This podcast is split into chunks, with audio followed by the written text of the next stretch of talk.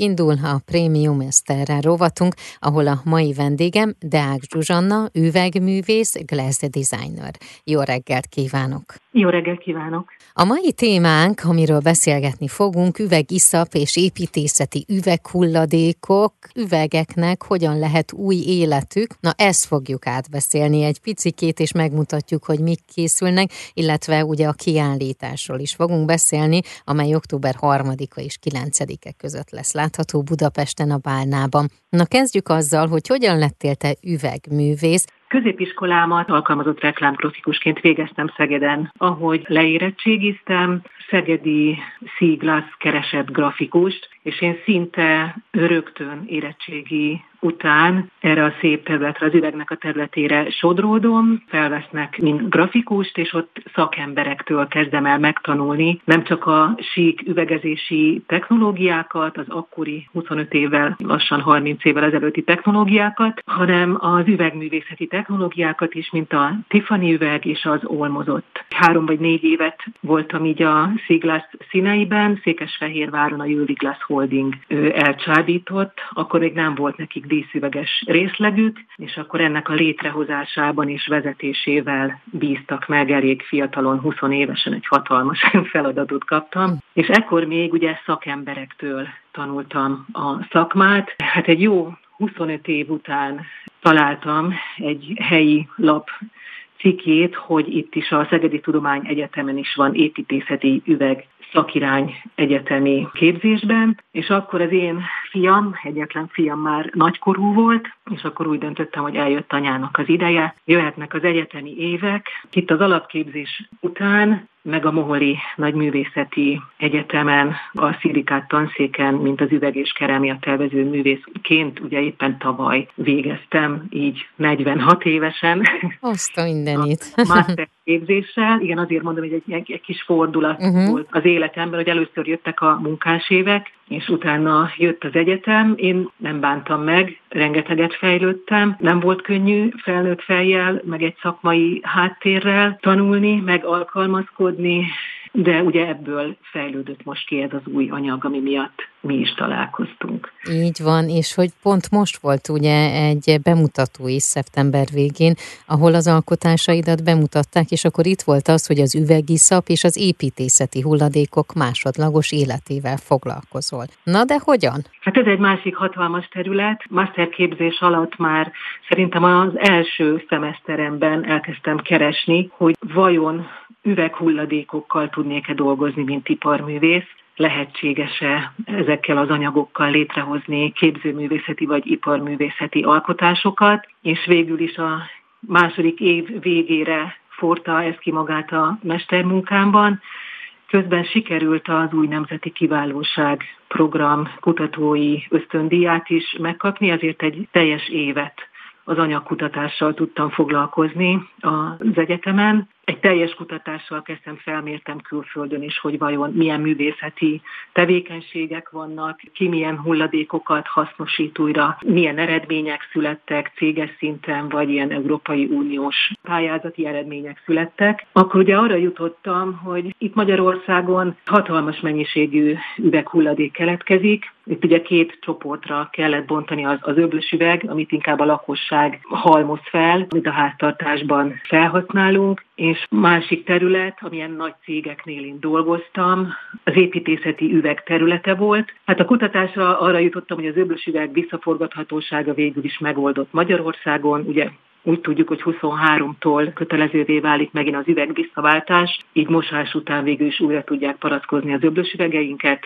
ha azt nem törjük el. De az építészeti üveggyárakat végig látogatva derült ki, hogy hatalmas mennyiségű építészeti üveghulladék keletkezik a gyártás során. Megtesznek mindent az építészeti üveget feldolgozó üzemek, mert szelektíven gyűjtik ezeket, viszont ugye itt Magyarországon egyetlen egy üveggyárunk van, aki csak a tiszta flótüveget tudja ugye harminc százalékban visszaforgatni a gyártásába, viszont rengeteg katedrál üvegünk, vagy ami más anyagokkal, színezésekkel találkozik, sík üvegünk már szennyezetnek számít. Ezeknek a nagy részét sajnos eddig elásták.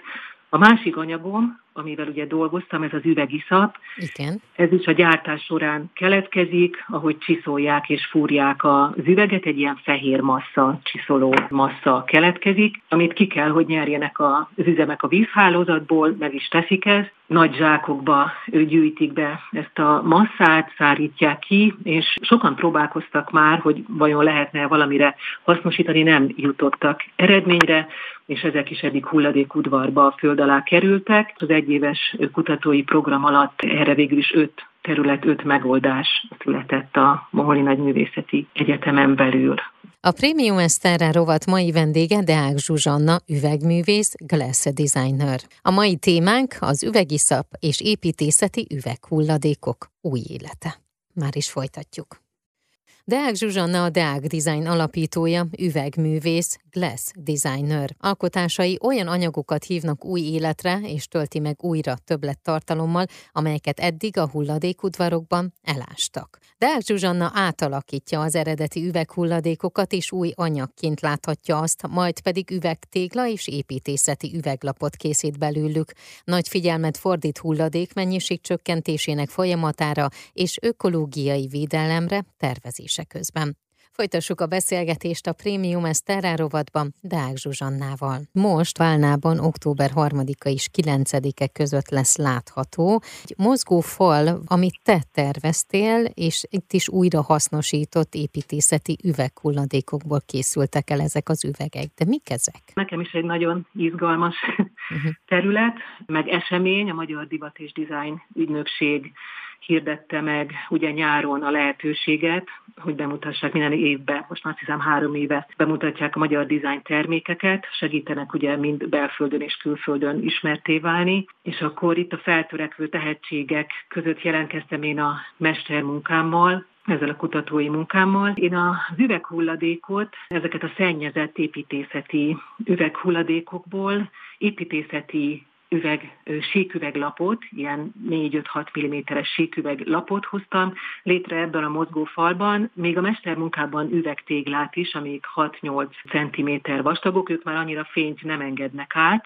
de ezek a négy öt mm-es síklapok kézzel felcsiszolva, viszont nagyon érdekes, ilyen kraklés felülete van, ugye maga a feldarált üveghulladékot bizonyos keverékekkel, lágyítókkal, és ami nagyon érdekes, hogy kerámia gyártásban használt alapanyagokkal keverve, ezért is szoktuk mondani, hogy egy, egy érdekes agyag üvegkompozíciót hoztam létre, készülnek el, és hát én is most fogom először látni. Ugye a prototípusok, a, a minták már a mestermunkával is elkészültek, de ez a négy méterszer kétszázhatvanas hatalmas mozgófal, vagy mondhatjuk tolóajtónak, itt először debütál, vagy mutatkozik be ez az anyag, és én is nagyon várom a vízhangját, hogy fog ezt tetszeni mind a szakmának, a dizájnereknek és a vásárlóknak. Mennyire veszélyes? Mire kell odafigyelned?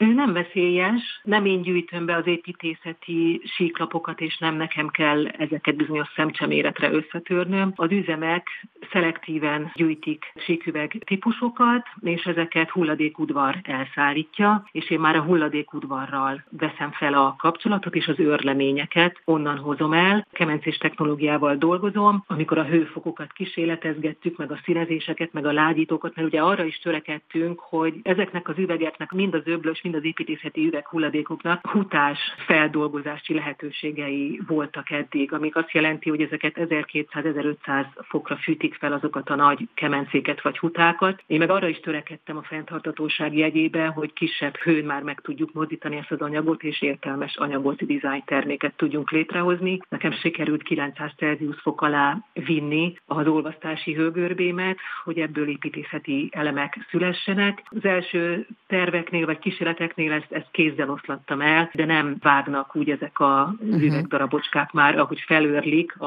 hulladékudvarban. Nagyon szépen lehet vele dolgozni. Most már a nagy üvegfelülethez, ez a nagy mozgó falhoz már azért betonkeverőre volt szükség, azt tudni kell az üvegről, hogy a fajsúlya az nagy, így aztán egy ilyen két-három kiló fölött már, hogyha nagy üveglapokat akarok létrehozni öt-tíz kilónál, ezt már kézi keveréssel nem volt megoldható, hogy a lágyítókkal és a színezékekkel én összekeverjem, és akkor engem egy betonkeverő segít most már ebben. Én most tényleg itt az első bemutatkozásnál, amit a Magyar Divat és Dizájn Ünnepség létrehozott, nagyon várom a tőkések vagy beruházók jelentkezését is a fejlesztésekre. Azért ehhez, hogy ez tényleg piacra kerüljön meg olyan minőségbe, azért még hatalmas fejlesztések állnak a, a termék előtt. Kívánom, hogy megtaláljanak olyan befektetők, akik látnak ebben fantáziát. Amiben ez, ez nagyszerű, így a kutatásaim során, már amit én megtaláltam a kutatások uh-huh. során könyvtárakkal és interneten keresztül, még azért az építészeti üvegnek az újrahasznosítása még gyerekcipőben jár.